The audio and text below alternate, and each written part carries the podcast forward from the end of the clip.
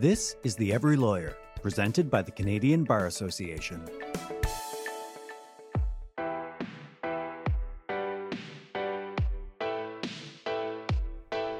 Welcome to The Every Lawyer, a Canadian Bar Association podcast.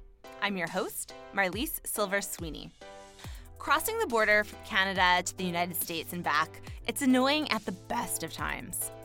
But we're not here to commiserate about the long lineups or the brusque officials. Today on The Every Lawyer, we're exploring how crossing the border can actually jeopardize your solicitor client privilege and just what you can do about it. Cyndee Todgham Cherniak knows exactly how to protect your confidential information from customs officials. She founded LexSage, a boutique international trade law and sales tax firm in Ontario. She advises clients on all aspects of international and customs law, including nexus confiscation appeals, customs duties, economic sanctions, and trade restrictions. But today, she's going to counsel us on just what to do when a customs officer asks us to do something that would breach our own duty of confidentiality. Cyndee, thank you so much for being here today. Thank you for having me. My first question for you has a little bit of uh, back information, but U.S. Customs and Border Protection officials have legal authority to search property when you enter the states. And we have a lot of information about that on the Border Services Toolkit that's on the CBA website. But in practice, it means that they can ask for a password for any electronic device and not just look at what's on it, but copy files and analyze data. And for lawyers, this is, you know, huge alarm bells are going off when we hear this. It sounds really scary. First and foremost, what should lawyers be doing to protect themselves and probably more importantly, there's clients' information in this situation? Yes, most lawyers, if they're traveling with a laptop or an iPhone or a smartphone, they have emails from clients, they have documents from clients. And, you know, if it's your work computer, you may have your whole filing cabinet and even all your personal information on your computer. Totally. So we carry everything with us on our computers. We're so used to just storing data nowadays. You'd never pack this much information in a suitcase, but right. you have no problem crossing the border with a device that has a lot of stored information. And you're absolutely right. The US customs officials and even the Canadian customs officials can look at that data. So the, the best thing to do is to not travel with your work laptop. I actually have a laptop that is just for the purposes of travel. It doesn't have my emails on it, it doesn't have Outlook. I go through um, the web to get my emails, and it doesn't have documents on it. And when I go away on a trip, I will have a little file folder marked solicitor client privilege where I put the documents that I need just for that trip. And then I move those documents to back to the client file when I get back. There aren't okay. other documents for the, the border officials to look at. Okay, so that's really good advice. So, having a separate laptop or tablet, if possible, for traveling internationally. Is it, and I, I know we're just talking about the US and Canada um, customs officials are there just out of curiosity right now, are there any other countries where lawyers need to be particularly, I mean, that's a long list, but anything that comes to mind where lawyers need to as well be particularly cautious? Any country, um, they can look at your laptops and your documents, your luggage when you arrive. They're allowed to examine um, goods and persons. So no matter where you go, you should only bring a clean laptop with you. And then you don't have to worry about someone looking at the documents. You don't have to worry about the customs officers asking you to turn, you know, give them the password and turn on your laptop because nothing's there for them to see. There's no client confidential information for them to review or to copy. Right. Okay. So, excellent advice. I hope that all of our listeners actually take you up on that and have this clean um, device when they travel. But let's say they don't. Can you walk us through what we should be doing and saying in this situation where we are traveling with um, a work computer or smartphone that has um, privileged information on it and the border guard wants it or wants to see it?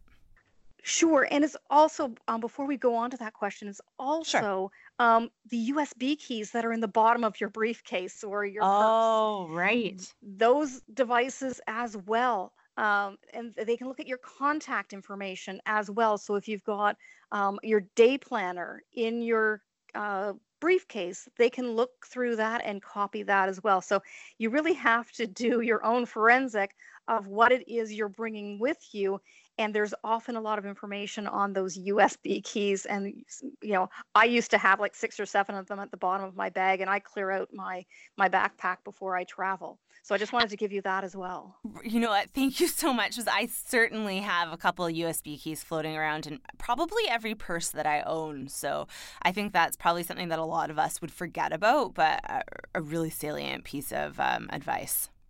And then back to your question when a border officer says, you know what, I'd like to look at your laptop today, you say, right. oh, by the way, I, am a, I'm a lawyer. I'm called to the bar in the province of Ontario or the province of British Columbia. If you've got a card with you um, for you know appearing in court, a, a Law Society of Ontario card, mm-hmm. um, you show that to the border officer. If you don't have uh, a card, you might you might have your business card with you. Right. So you show you show the business card. And then you can explain to them that the, the device that I have with me has client confidential information. And if if you had brought a clean laptop and it's in a file folder marked solicitor client privilege, you say, it's the folder marked solicitor client privilege. I separate those documents. But if you're bringing your work computer with everything on it, you're going to have things stored all over the place. Right. And and um, you're not going to be able to isolate what's subject to solicitor, solicitor client privilege. You can ask them what's the purpose of the search? Can i can i help you with that?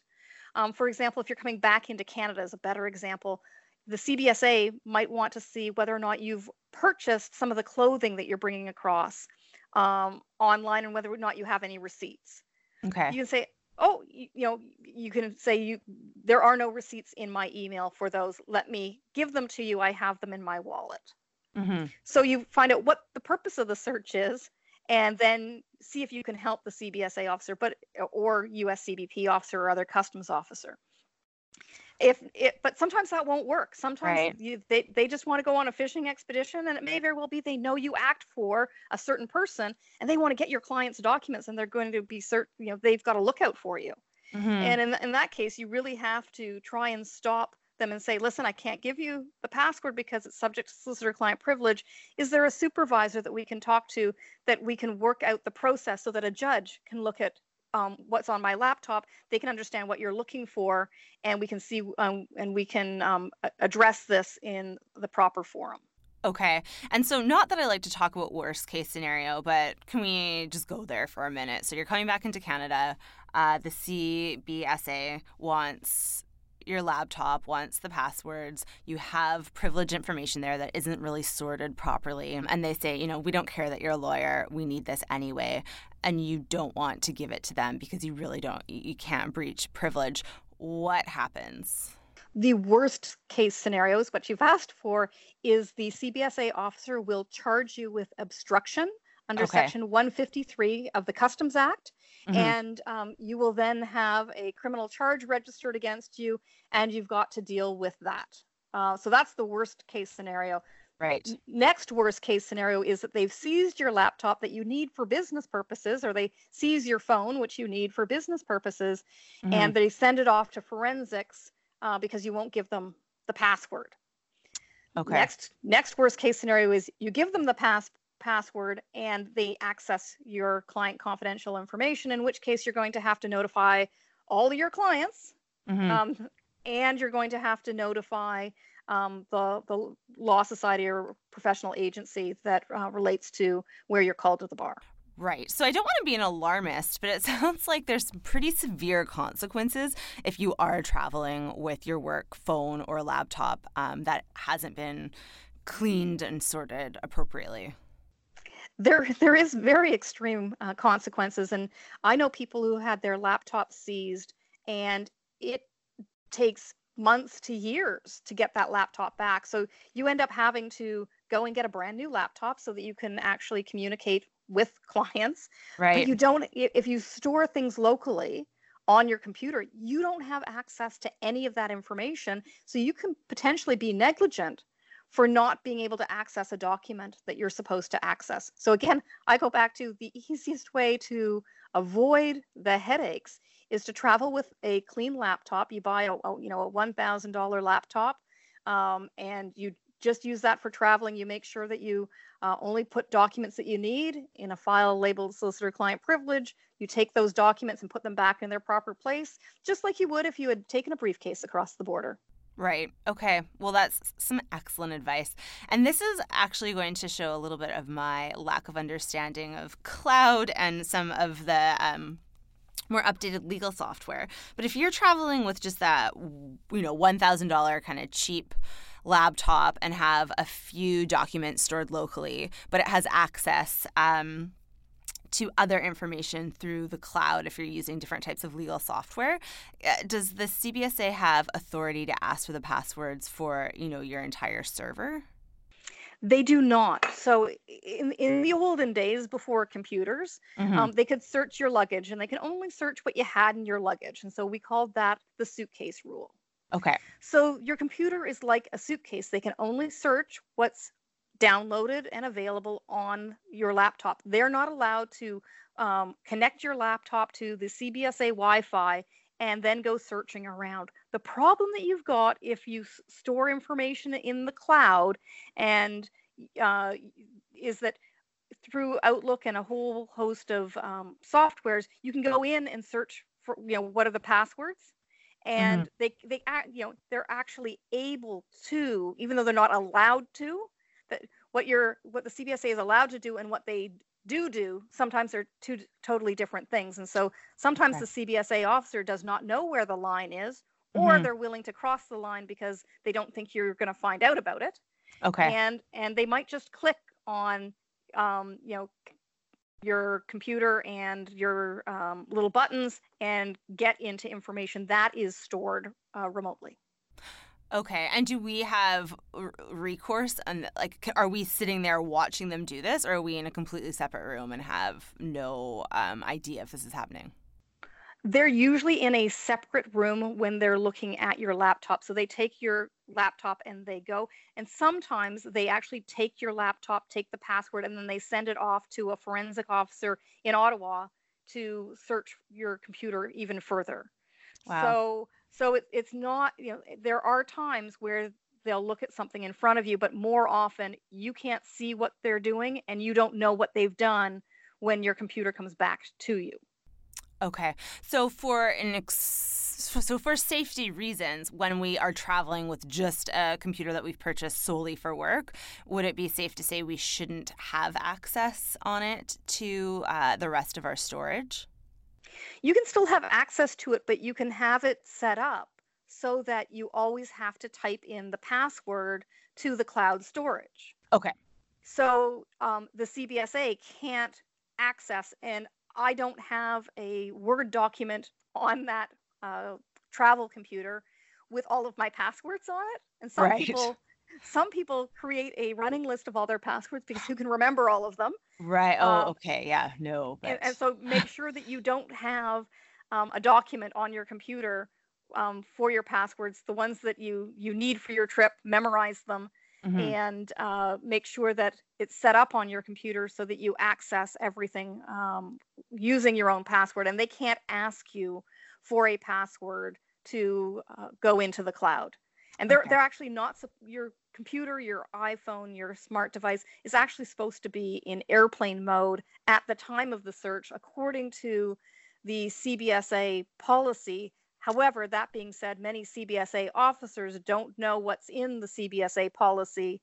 And I only learned what was in the CBSA policy because I testified for the Canadian Bar Association before the ETHI committee. Mm-hmm. And the witness before me, who was the vice president of the CBSA, um, made it clear that that is the rule. Oh, okay. So the rule is it has to be on airplane mode. And so let's say you know for some reason that they're searching it that not on airplane mode. Do you have a, a much recourse at that moment or is it only in retrospect that you can do anything about that?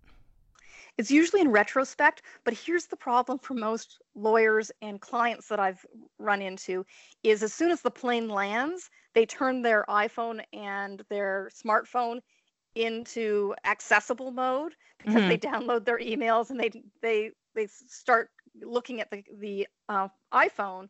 Right. And so at the time they're going through customs, it actually is not in airplane mode. So if you can wait to access your emails and your information until after you clear customs and get mm-hmm. out the door, then you won't run into the problem in the first place. If it's not in airplane mode and then you get your phone back and all of a sudden it's in airplane, sorry, if it's in airplane mode and you all of a sudden get your uh, smart device back and there are a whole bunch of new emails and it's it shows that uh, it's connected to the web, you know they did it.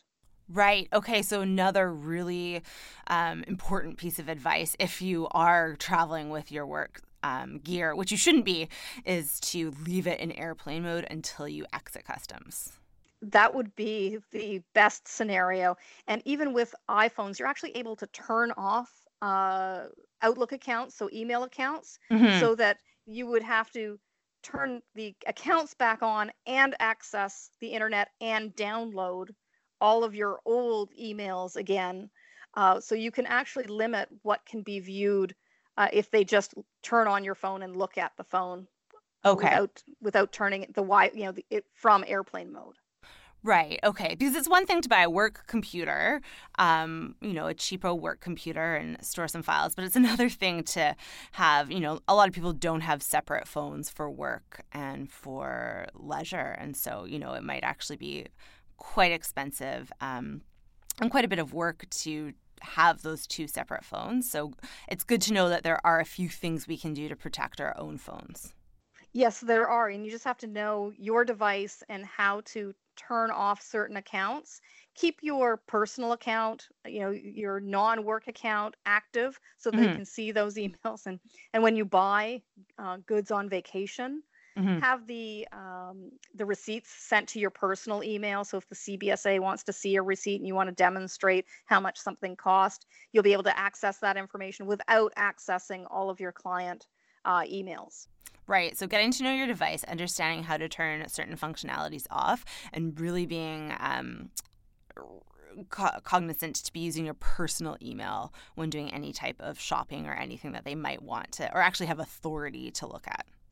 Yes, because that's the, the most common reason that they want to look at your right your your smart device is they want to see what you purchased and whether or not you've declared everything and whether or not you've undervalued something. It would be a rare circumstance that they're actually stopping a lawyer in order to access client documents that they've got a flag on your file. Most often it is personal related to you, not related to your work. And so um, you can manage that process by having a personal email. And whenever you buy on eBay, when you buy on Amazon, when you buy at a store and get receipts sent to you, that always gets sent to your personal because it isn't work related. Right. Okay. So it's nice to hear actually that it's rare. We're not going to have red flags in us depending on who our clients are and the CBSA trying to confiscate privileged documents. It's good to hear that it's mainly for our shopping. That's the main reason that they would be looking at a, uh, a, a smartphone or uh, an iPhone. Okay. But they do, there are times, and there have been cases where they do want to look at what's on your computer uh, for other reasons. But that's the primary reason that they're actually asking to conduct an examination of your phone. So, I am a notorious Nexus traveler. I will not travel with anyone unless they have Nexus. And in fact, I even made my now husband, but at the time boyfriend, get Nexus as soon as we started dating. It's really important to me. Does this apply to us if we've been, and for people that don't know what Nexus is, they should find out. It's great. But and I'm sure you can explain it better than I can, Cyndee, but you've been pre screened. You're a trusted traveler. Uh, does everything that we just talked about does this apply to us in this situation when we're traveling with nexus through the nexus lanes and protocol? Yes absolutely. And nexus is amazing because not only does it allow you to use the short lineups at the airport when you're traveling abroad it also allows you to use a nexus lane for domestic travel as well. When you're in the united states it gives you pre-check so you get in the shorter lanes and less scrutiny at uh, the airports, but when it comes to customs and you're you're uh, having your interaction with the CBSA or U.S. Customs and Border Protection, Nexus still applies. And if you run into difficulties and refuse to give your password to mm-hmm. your computer or your iPhone or your uh, smartphone, they may take away your Nexus card because you are no longer considered to be of good character. That's okay. one of the bases on which they can take away your Nexus card. And if they find that you've committed a customs infraction, they can take away your Nexus card as well. But it just focusing in on uh, searches of electronic devices, if you make it difficult for them, they might take away your Nexus card. And then, even for your domestic travel, you have a problem. And if they've found non-compliance, you might get stopped every single time you cross the border for six years because your wow. Nexus card gets taken away for six years and you get a flag put on your file. Right. So not only is your Nexus card taken away, but you actually have a flag. So not only is it easier to travel now, it's much harder to travel. Yes. Yeah, so you might lose your computer, your smartphone, your Nexus card, six years you don't have a Nexus card, you get flagged every time you cross the border so that there's added time every time you cross. It's a very b- bad scenario if you're a frequent traveler for business. Whew, I'm sweating just thinking about that actually. So, particularly important for um, Nexus users to sub- subscribe to your advice and be traveling with these work only uh, tablets and phones if possible. Yeah, it's just risk management. Mm-hmm. having the clean device, looking through your bag to make sure that there aren't extra USB keys and thumb drives, making sure you don't have client documents, you don't have references in a, a paper version of a, a calendar. It is just helpful in managing your risk one for your clients because we have an obligation we've got an ethical duty to our clients it's their information. Right but it also manages your risk for you being able to cross the border in an efficient manner on an ongoing basis so, a lot of the information that we've been talking about is actually contained in the CBA Border Alert Toolkit that's on our CBA website. Can you tell me a little bit about uh, that toolkit and how it can help lawyers understand this information and act appropriately? Yes, it, the toolkit was published in April of 2019. It contains a section on what a Cana- uh, Canadian lawyer's obligations are uh, vis-a-vis solicitor-client privilege. It gives uh, helpful guidance on what to do uh, if you're traveling to the United States. And it also contains a section on what to do when you're coming back into Canada and what the Canada Border Services Agency directives are in this area. And if you read the toolkit and follow the advice, you're going to be a better in a better position if you run into a CBSA officer that asks to search your laptop and search your your bags and search your uh, iPhone and smartphones. Great. So it's really a must read before your next trip across the border. For lawyers who travel, it is a great tool um, to help them through this area of the law because uh, the issues are so important. Protecting clients' information, we have an obligation to do that. And the last thing you want to be is in a position where you don't have your laptop, you don't have your smartphone, and you have to call all of your clients to let them know that the CBSA may have access to their documents right. that, that have been given to you um, and you're maintaining for the safety of the client.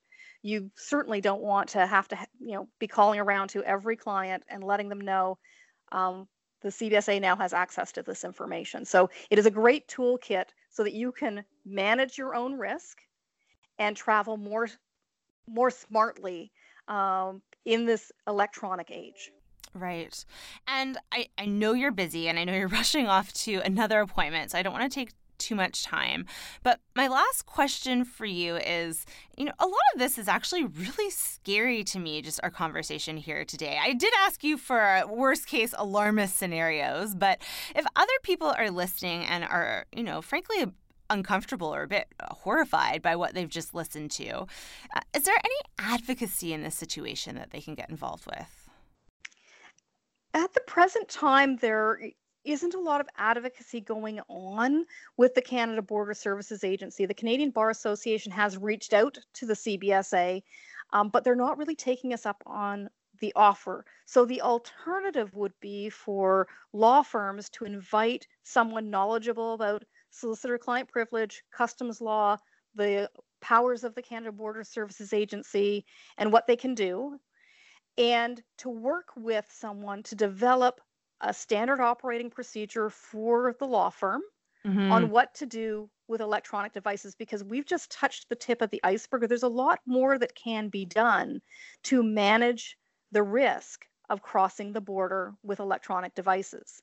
And a lot of the advice is works just as well for domestic travel as well. What happens if you lose your computer? Right. You leave it at the the pre-check, you know, the clearance point, the security checkpoint. What should you do? And what does that mean? Um, so uh, it really is a time where we have to stop and recognize that we have moved into the digital age. We do so much by computer and electronically. How do we manage solicitor client privilege and protect our clients' documents and our own information um, from release? and right. there's a lot that you know this is a this is a good discussion for law firms to have in addition to the cybersecurity threat discussion that law, law firms should be having as well the two go hand in hand right of course and i'm sure there's some overlapping um, things you can do to actually mitigate your risk uh, in both cases mitigate and manage mitigate and manage okay great well Cyndee thank you so much for your conversation your time here today thank you for having me I've learned a lot today about maintaining privilege while traveling, and I hope you have too. Thanks again to Cyndee for answering all of our questions. And if you have any others, reach out to us via Twitter at CBA underscore news, or you can reach me at my handle at Marlise SS. The CBA Border Alert Toolkit can be accessed through the CBA website under the Publications and Resources section.